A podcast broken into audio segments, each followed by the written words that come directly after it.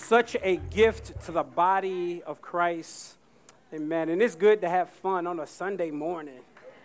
Amen. Why don't you guys do me a favor? I'm so, so eager to preach the word of God. Why don't you do me a favor and grab your Bibles and meet me in 2 Samuel chapter 9.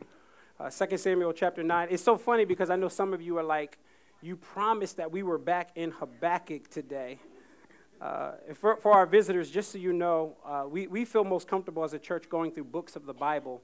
Uh, it's just how we, we, we feel like the Lord should just lead our conversation and lead our time. And so we try to start in, in uh, a book and try to just run all the way through. So we're in chapter 2 of Habakkuk, but I am taking another slight detour today. Uh, and let me just tell you why I'm doing that. The reason I'm doing that is a, f- a few weeks ago, I preached in Luke 9 on rejection. And, and the Lord really, I, I, we're still experiencing, uh, as a church, we're still experiencing some of the aftermath of that. I've had many conversations with you. I've had many Facebook posts and even conversations and text messages about how the Word of God on rejection really dealt with us. But here's what I found out I found out that if you only deal with rejection and you put a period after it, we begin to find acceptance in other areas of life. And we typically find acceptance in relationships, we'll find acceptance in jobs, and we'll get comfortable in so many other areas because we were rejected from one area. So the Lord really pushed on my heart this week. I actually was prepared to preach Habakkuk, but a couple of days ago, the Lord switched it to 2 Samuel 9 because I want to talk about what acceptance looks like. And I'm not talking about acceptance of people. Because I don't know, man, if you're like me, I could care less about being accepted by people in fact, I go so far as to say, if you are accepted by people, the Bible talks about that. Beware of being having applause from all men. So it's something very, very important about being accepted, but being accepted by our Father. And I think 2 Samuel chapter 9 gives us good nutrients of what acceptance looks like. So we'll be back in Habakkuk next week. But if you could grab that Bible or that device or your iPad or whatever you have and meet me, 2 Samuel chapter 9. Pick me up in verse 1. I'll start there. Hassan, thanks for coming, brother. Good to see you, man. And David said, Is there still anyone left in the house of Saul that I may show him kindness for Jonathan's sake? And now there was a servant in the house of Saul whose name was Ziba. And they called to him David, and the king said to him, Are you Ziba? And he said, I am your servant. And the king said, Is there still not someone in the house of Saul that I may show the kindness of God to him. And Ziba said to the king, There is still a son of Jonathan. Please underline this next phrase because it becomes important for our time this morning. He is crippled in both feet. And the king said to him, Where is he? And Ziba said to the king, He is in the house of Machir, the son of Ammiel, at Lodabar. The king and King David sent and brought him from the house of Machir, the son of Ammiel, at Lodabar. And Mephibosheth, the son of Jonathan, son of Saul, came to David and fell on his face and paid homage. And David said to him, please note the exclamation point, Mephibosheth. And he answered, Behold, I am your servant. And David said to him, Do not fear, for I will show you kindness for the sake of your father Jonathan, and I will restore to you all the land of, your, of Saul your father, and you shall eat at my table always. And he paid homage and said, Here's what, here's what uh, Mephibosheth says to the king What is your servant that you should show regard for a dead dog such as I? And then the king called Ziba, Saul's servant, and said to him, All that belongs to Saul and to all his house I have given to your master's grandson. And you and your sons and your servants shall till the land for him and shall bring in the produce, that your master's grandson may have bread to eat. But Mephibosheth, your master's grandson, look at this, shall always eat at my table. Now, Ziba had 15 sons and 20 servants. Verse 11 Then Ziba said to the king, According to all that my lord the king commands his servant, so will your servant do. So Mephibosheth ate at David's table like one of the king's sons. Verse 12 and Mephibosheth had a young son whose name was Micah, and all who lived in Ziba's house became Mephibosheth's servants. So Mephibosheth lived in Jerusalem, for he ate always at the king's table. Underline this phrase now he was lame at both feet. I want to preach this morning from, or this afternoon, from the topic entitled Crippled but Wanted. Why don't you just look at your neighbor and say, I'm spiritually crippled, but I am wanted by the King. Father, I pray to you this morning that you would be with us in our time as we open up your word. Uh, Father, I pray that I wouldn't add to this text, I wouldn't take away from it. I pray that the text would preach itself this morning. I do pray for, for strength this morning. I do pray for boldness. I do pray for clarity to proclaim your gospel. Father, woe unto me if I preach not your gospel. For all of our visitors, I pray that they would leave here and be like, I don't remember the name of the pastor that preached, but I heard Jesus today. Pray that Jesus would be the focal point of our time. May he be the climax of our service. It's in Christ's name we give all glory and all honor. May we be doers of the word, not hearers only, lest we deceive ourselves. Let everybody say amen. amen. Crippled but wanted. Uh, a few months ago, I took a trip down to Jacksonville, Florida. Every, I do this annually. I go down to a pastor's expository preaching conference in Florida. And I'm pretty familiar with the, the, the layout of the airport. And so the conference is about three days. I got to the conference, did my thing at the conference, and then uh, got back to the airport, took an Uber to the airport. When I get to the airport, you know, I, I don't know how y'all do when y'all travel. I don't like running to flights. I don't like being late.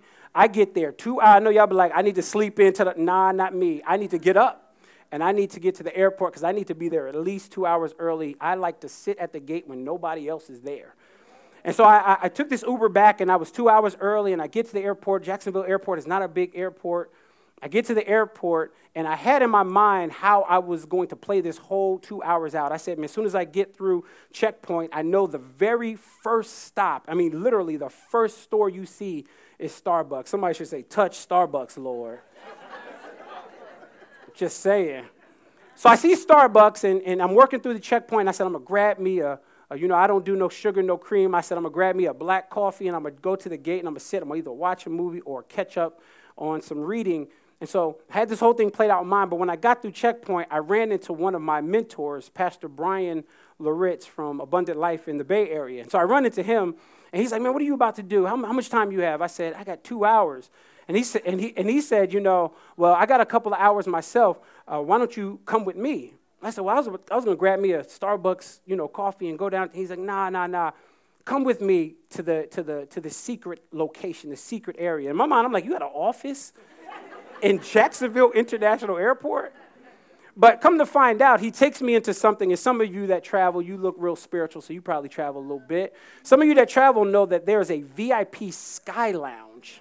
I know nothing about it. And, and so he begins, he begins to tell me, listen, I'm going to take you into the VIP Sky Lounge. I said, well, let me at least grab my coffee. He said, no, no, no, they got that in there. So I get to the VIP Sky Lounge, and, and I'm sitting there eating Biscoff, Biscoff cookies and freshly squeezed orange juice and French press Starbucks coffee. And, and, what was funny, what hit me in that moment was, you know, he asked me, How, what, what kind of frequent flyer miles do you have? And I was like, man, I have no status he said to me, I have diamond sat status. And so they'll let you in off the strength of my reputation of flying a lot. And so I'm basically trying to say in our text today, there is a man by the name of Mephibosheth who has no frequent flyer miles. But yet he's going to be ending. When we finish this story, he's eating at the king's table always.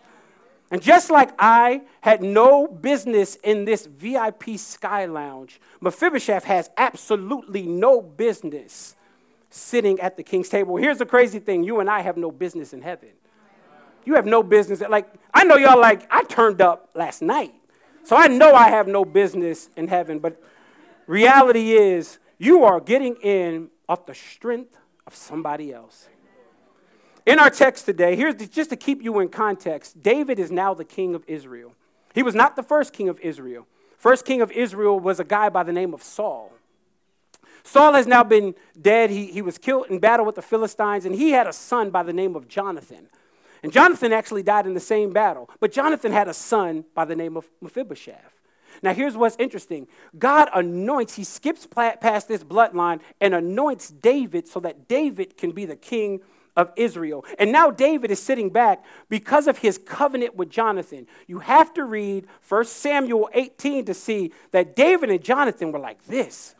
They, were, they weren't just friends, they weren't Facebook friends, they were covenant friends.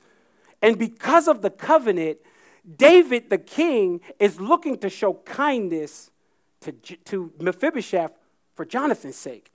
Why don't you look back at, at verse number one with me because there's a few observations I'd love to point out and I'm gonna let you up, I'm gonna let you go. A few observations about being accepted by God. Verse number one. And David said, Is there anyone left in the house of Saul? Here it is, that I may show him kindness for Jonathan's sake. Here's the first observation grace has been extended to someone because of someone else. And the same is true for you. David's requirement in order to accept Mephibosheth is purely based on his covenant with Jonathan. Mephibosheth hasn't done anything in the text to make him worthy of being accepted, but he is accepted purely based on the fact that David is like, I love Jonathan. Now, here's what's amazing. I don't know if you know this, but the surrounding nations, in the surrounding nations, if a king rose, a new king rose to the rank of king, typically he would kill off the, his predecessor's entire family because he wanted to prevent a revolt. So David looking for Mephibosheth shouldn't be a good thing. Like you do know there was no elections in getting elected king. You got shanked in the shower and he killed off all of your family members. That's, that's how they got into power. And so what we see in our text is David looking for Mephibosheth should be a problem. Okay, let me help you out. God looking for you should be your problem. Like God looking for you shouldn't be to show you kindness. Like think about you. God looking, a holy God looking at sinful people should be our problem. But this is what I love about the gospel. Because God being our problem, He actually becomes our solution. And because of His covenant with His Son, Jesus Christ, he accepts you. Like trifling you. God is going to accept. And He's not accepting you because you are so. Now, here, here's what's crazy Mephibosheth really should be king. Saul dies, Jonathan dies, Mephibosheth should be a crippled king. But he's not. God appoints David to be the king. Let me put a little Bible here. Ezekiel chapter 18, verse 4 says this The soul that sins shall surely die. And so you and I being like, I, I don't want you, I want to save you from walking out here and saying, I'm not that bad of a person. Listen, you're a sinner. I don't care how much Bible you know. If you know a lot of Bible, you're a smart sinner. You just are. Like you come every week, and I'm surprised that you come every week for me to tell you you are a sinner. And God looking for you should be a problem, but it's not a problem. Why? Not because you're so great, not because of your merit. God accepts you because God loves his covenant with his son, Jesus Christ. So David says, there anybody? This is another observation. Second observation I found in verse number one.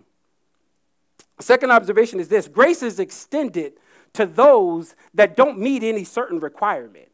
Like the requirement for Mephibosheth to be accepted wasn't that Mephibosheth had to walk first. He doesn't put him in some plan for him to have therapy to learn how to walk before he accepts him. God accepts him without any requirement. There's one requirement that he's in the family of Jonathan. How, how do I know that? Please look at this one word. If you have physical copies of Bibles, circle this word, draw a line out to the margin, and write facts. Look at this word. And David said, Is there still, here it is, anyone? So David wasn't looking for somebody that met the part David wasn't looking for somebody that was a certain height and had a certain skin color and had perfect teeth and had a perfect past. David was looking for anybody that was in the, in the family of Saul. And because they were in the family of Saul, that was the only requirement to be accepted. And you and I in this room, the only requirement for you to be accepted is Jesus and Jesus alone. I say to you all the time, like, like Jesus isn't the better of a few options. Jesus is the only option. I've been watching, like, all week I've been watching, you know, I watched Come Sunday and I was watching uh, No Shade to, to Bishop Carlton Pearson. I was watching and, you know, having this universalism and everybody is accepted. You don't need Jesus. No, no. Jesus says in John 10, I am the way. Like, no man enters in unless he comes through me.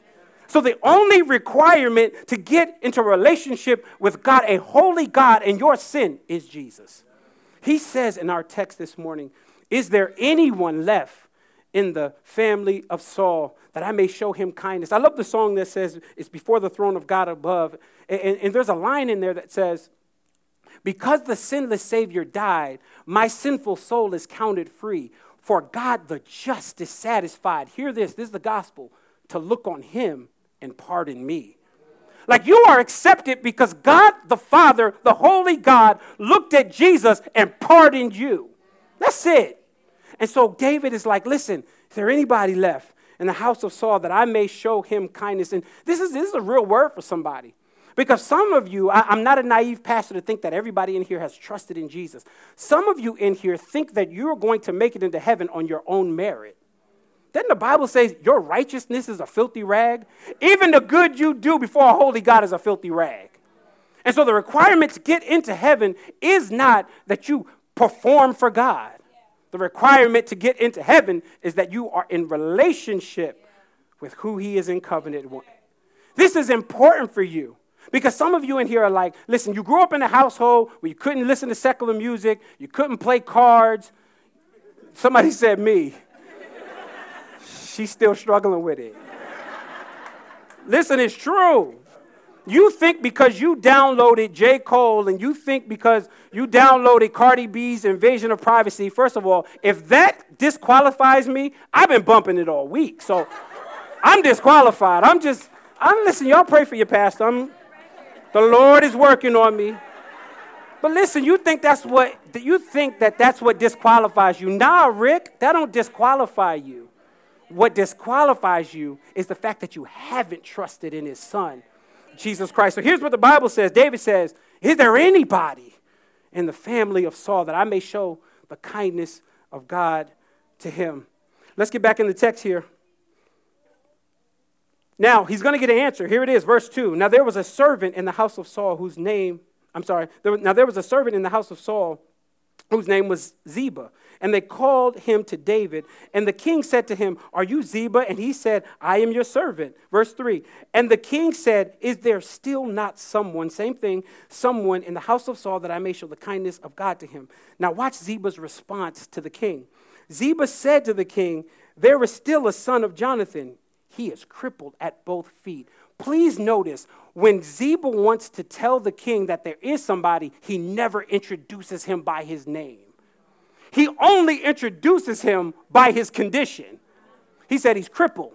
In other words, many commentators have said this is Ziba trying to detour the king from showing him grace. And let, let me just help you out. You do know that there is an accuser of the brethren that always brings up your condition to God. Always. In fact, Revelation 12 says, night and day he goes before God and he talks about your issues. Like, imagine this. But here's what I love that we have an advocate with the Father. And so every time the enemy of your soul goes to God and he's like, remember they did that. Did you see them last night? They was trifling here. Did you look at their DMs? Every time the enemy, don't act like your DMs is clean. Come on now. Every time the enemy comes, somebody on their DM right now deleting. We got you this morning. Every time the enemy brings up your issues, every time, this is what I love about Jesus. The Bible says we have an advocate. In other words, he's on the right hand of the Father, and every time an issue comes up, he's like, I died for that. Died for that. And every issue, like you do know you can't out sin the cross. Like, I don't care what t- that sin that you've never told anybody about, that sin was covered over 2,000 years ago on the cross of Jesus Christ. And so there is no accusation that he could bring up that would detour God from loving you because he doesn't, like, understand, he's crippled. In other words, he brings nothing to the table. And some of y'all in here, y'all think it's 50 50.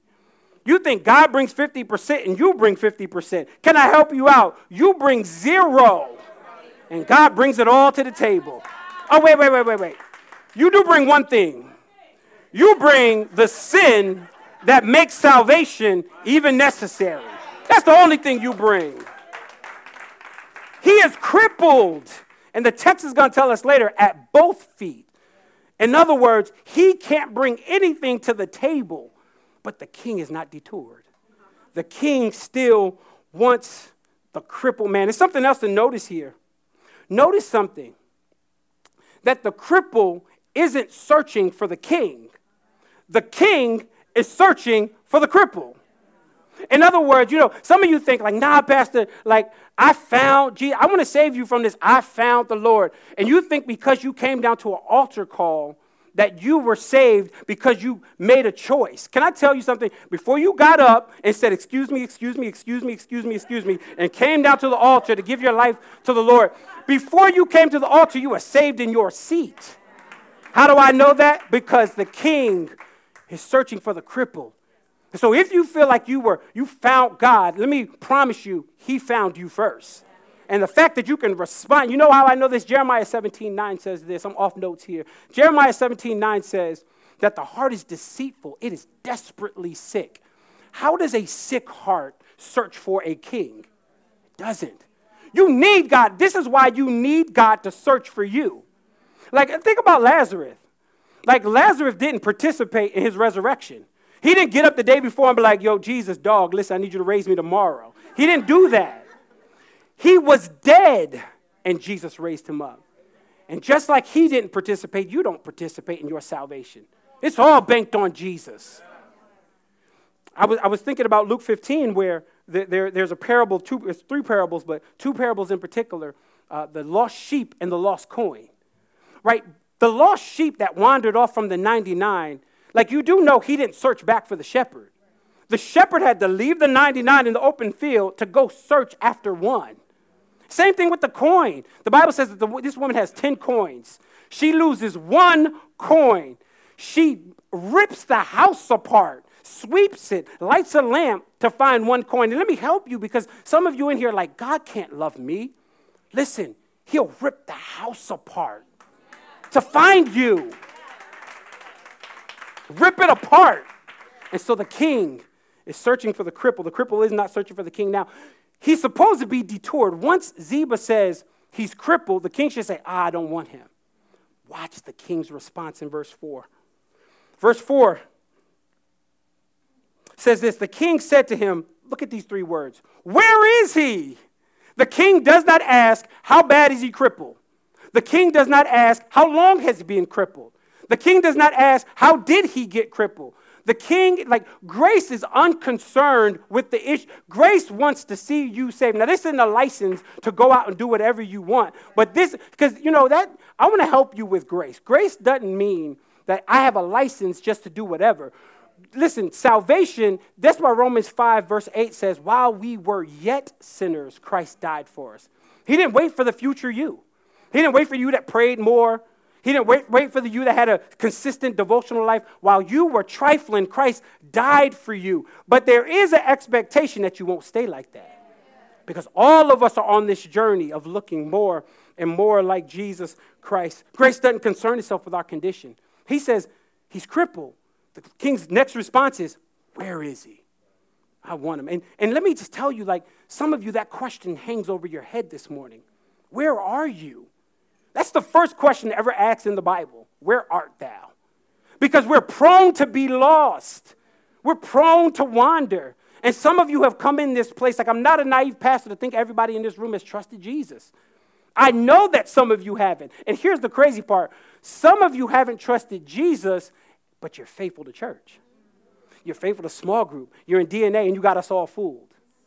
But let me tell you who you don't have fooled the king. King is like he's crippled, but where is he. Let's get back in the text. And, you, you know, because what, what, I can get stuck here. One of the things that happens when the king is looking for the cripple is it helps us to understand when we stand before God, you do not have to stand before God worried about the wrath of God if you trusted in Jesus. Because for the believer, there is no wrath because Jesus has absorbed the wrath. And the second thing this shows us here, this response of where is he, the second thing this shows us is that you don't have to hide your weakness. For some reason, we think in order to be accepted by God or accepted by the body, we have to hide our weakness.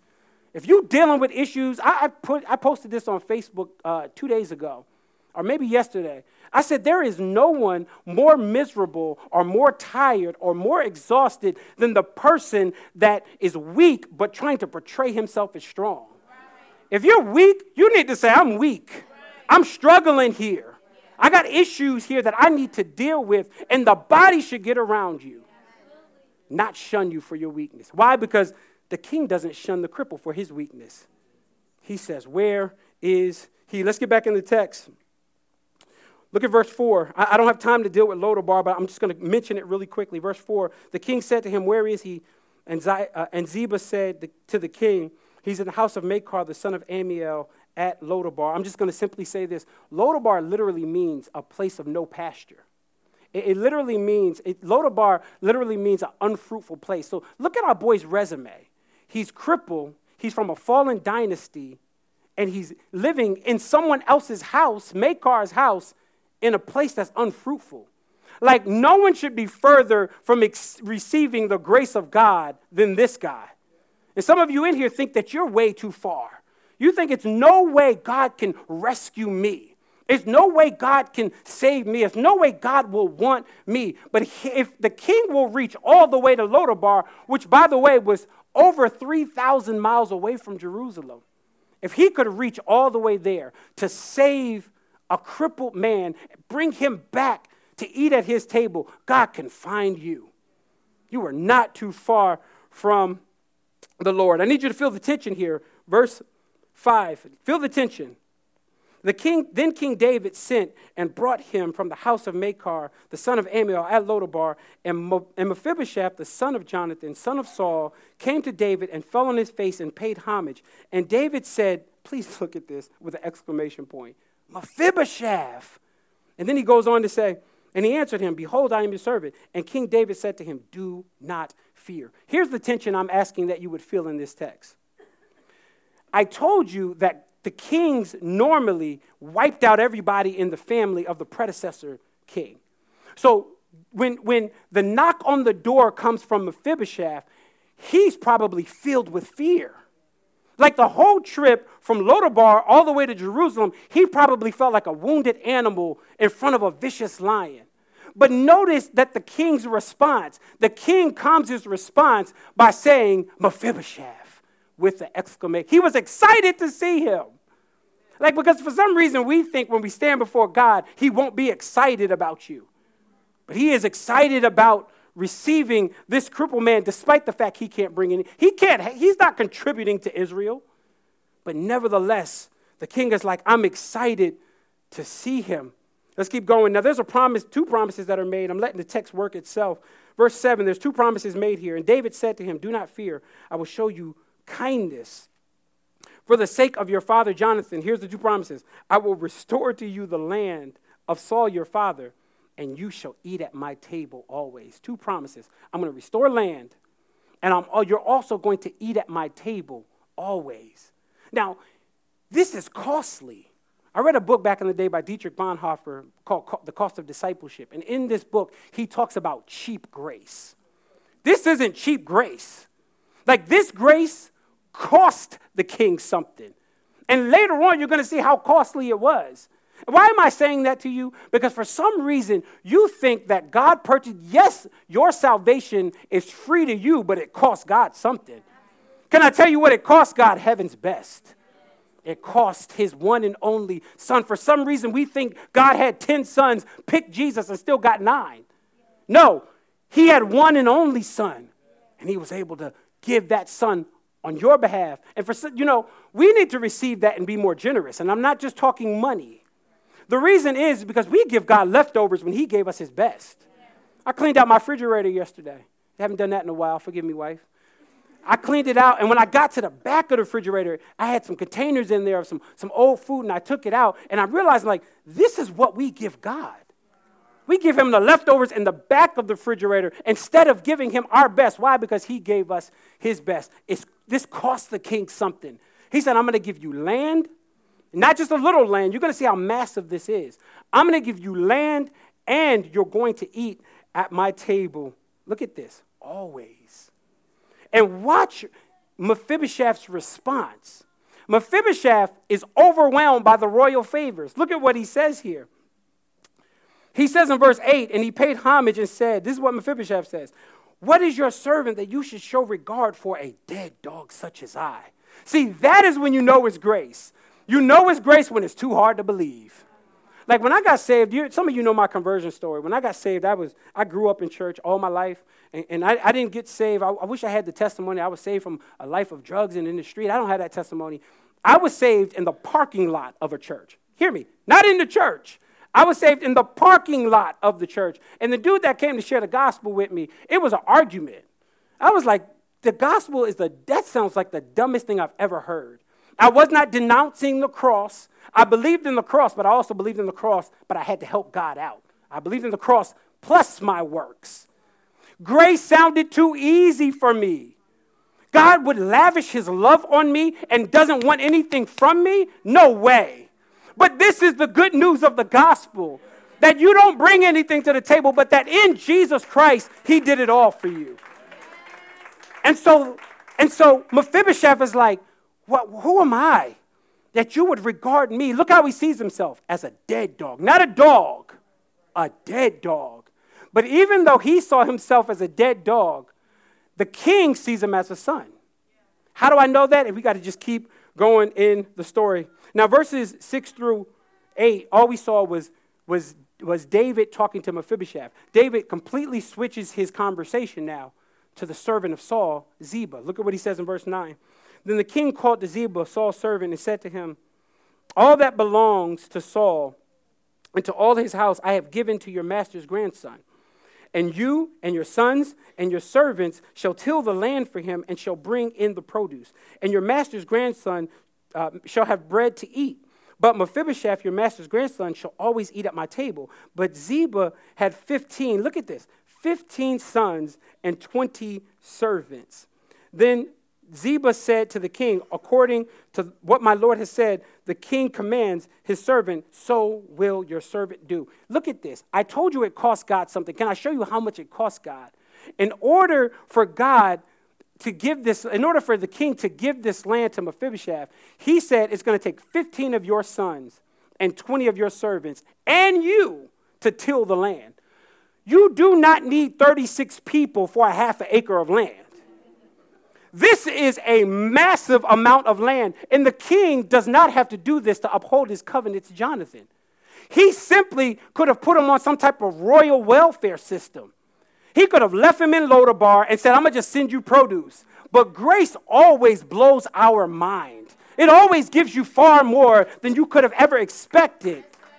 I, I was watching this, this, this, this Facebook video of this lady she was a cleaning lady. And, they brought her to this house, this mansion, huge house. They brought her to the house in order to clean the house. And she gets there with her cleaning supplies. And the lady that's at the door is like, I know you're coming in to clean the house, but just drop the stuff for a second because in the kitchen I have a world famous chef and I want you to taste some of his food. The lady's like, Me? She's like, Yeah, come on in.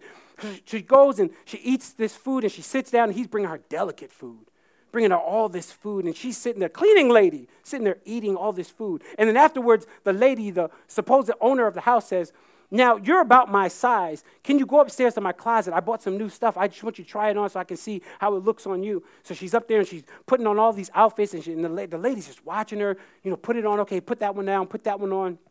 And then after that, the lady's like, I have a masseuse downstairs. She just bought a new table. I want you to try out this massage. So the cleaning lady goes and gets this machine, still hasn't cleaned anything. She gets this massage, and then the doorbell rings. And at the door was her entire family. All of her kids and brothers are all at the cleaning lady's family is all at the door. And they have the keys to the house. And they said, You own the house. See, that is what grace does. You think grace just makes you acceptable. Grace gives you far more than you could have ever expected. In our text, Mephibosheth is like, listen, I'm overwhelmed right now. He says 15 sons, 20 servants, plus you. I want you to till this land. Let's get back in the text. I'm going to finish up here. Verse, verse 12. Verse 12 says, And Mephibosheth had a young son whose name was Micah, and all who lived in Ziba's house became Mephibosheth's servants. So Mephibosheth lived in Jerusalem, for he ate always at the king's table. Now he was lame in both feet. I don't know if you picked this up, but four times in our story this morning, verse 7, verse 10, verse 11, and verse 13, the king says he has a permanent place at my table. Four times he says that. And this is important for us. Now, my grandmother used to say, you know, use your sanctified imagination. So if y'all allow me to use my sanctified imagination this morning, I couldn't help all week but wonder who else was at this table? Like, it's no way it's just it's not just Mephibosheth and the king. That's a little weird. But I'm guaranteeing you more people are at this table. You know who probably was at this table? I can't prove it. But let me tell you who probably was at the table. Absalom was probably at the table. This is, this is David's son. And let me tell you something that the Bible says about Absalom. The Bible says no one in Israel had more of a handsome appearance. When the Bible says that you're handsome, can we agree you're that dude? he was probably at the table. Who else was there? Probably David's sons and beautiful wives and beautiful daughters. Joab, the general of his army, was probably at the table. Statesmen and men of wealth and men of power. Can you imagine dinner time where Mephibosheth was coming down the hall, clicking his crutches, while all of these beautiful men and women of power were coming to eat? But here's grace. When he sits at the table and the tablecloth covers his crippled legs, he looks like everybody else at the table. Hear me. When you get into heaven, you should look like the one and only Jesus Christ. No, there's no, like heaven is a no swag zone. You ain't walking to heaven saying, Look at me. It's not a place for privileged people. All of us got in kneeling at the cross of Jesus Christ. Here's what I know some of you in this room are still hanging out in Lodabar. You just are. You are. You, you think because you're crippled that God doesn't want you. You think you're in an unfruitful place and God can't deal with you. He can't do any. But I'm promising you, acceptance from God is the acceptance you need this morning. Every head bowed and every eye closed. I, I want to I wanna save you guys from running out of here and feeling unworthy. The crippled man in the text is unworthy. He should not be at the king's table, he should not get land. He should not have 36 people serving him, but he does. And this ain't a prosperity theology. The prosperity is in heaven and heaven alone. Father, I want to pray for everybody in this room today. There is somebody in this room that came in here broken, that came in here feeling unworthy. And the reality is, Lord, I don't want to tell them they're worthy. They are unworthy. But you give us what we need. Because once you once Jesus dies for us, Lord, we are now acceptable by you. Like it's crazy to think, Lord, that when we stand before you, we'll hear spotless and righteousness and, and righteous and pure and holy, and we're not that. But you'll call us that because Jesus is that. But yet on the cross, Lord, Jesus took all of our sin, past, present, and future. And we now get to be accepted by you. Father, as we talked about rejection a few weeks ago, I thank you that you've given us a place that we are accepted. And because we're accepted by you, may we go through life bringing you glory and bringing you honor and all of the things we do. Father, I know that there are some lawyers in here, there are principals in here, people that work on Wall Street. Father, may we be reflectors of you and the spheres of life that you've placed us in. It is for your glory and for your honor we do pray. Let everybody say amen. We're now going to move into a time of communion. Communion is a time, we do this every week. Communion is a time, and once you guys get it, let's just start passing it out. Communion is a time where we get to reflect upon the cross of Jesus Christ. We do this every week, not as a, this is not a funeral, this is a celebration. We are making a toast to our King today. So if you're a believer, I ask that you would take this. If you are not a believer, I ask that you would let this pass just because we would rather you take not the symbol of him, we'd rather you take him today. And if you have not trusted in Jesus, can our harvesters, our harvesters here, raise your hand. See one of these three people that have their hand up. If you have not trusted in Jesus, they want to walk you through the clarity of the gospel so that you can trust him today. Amen.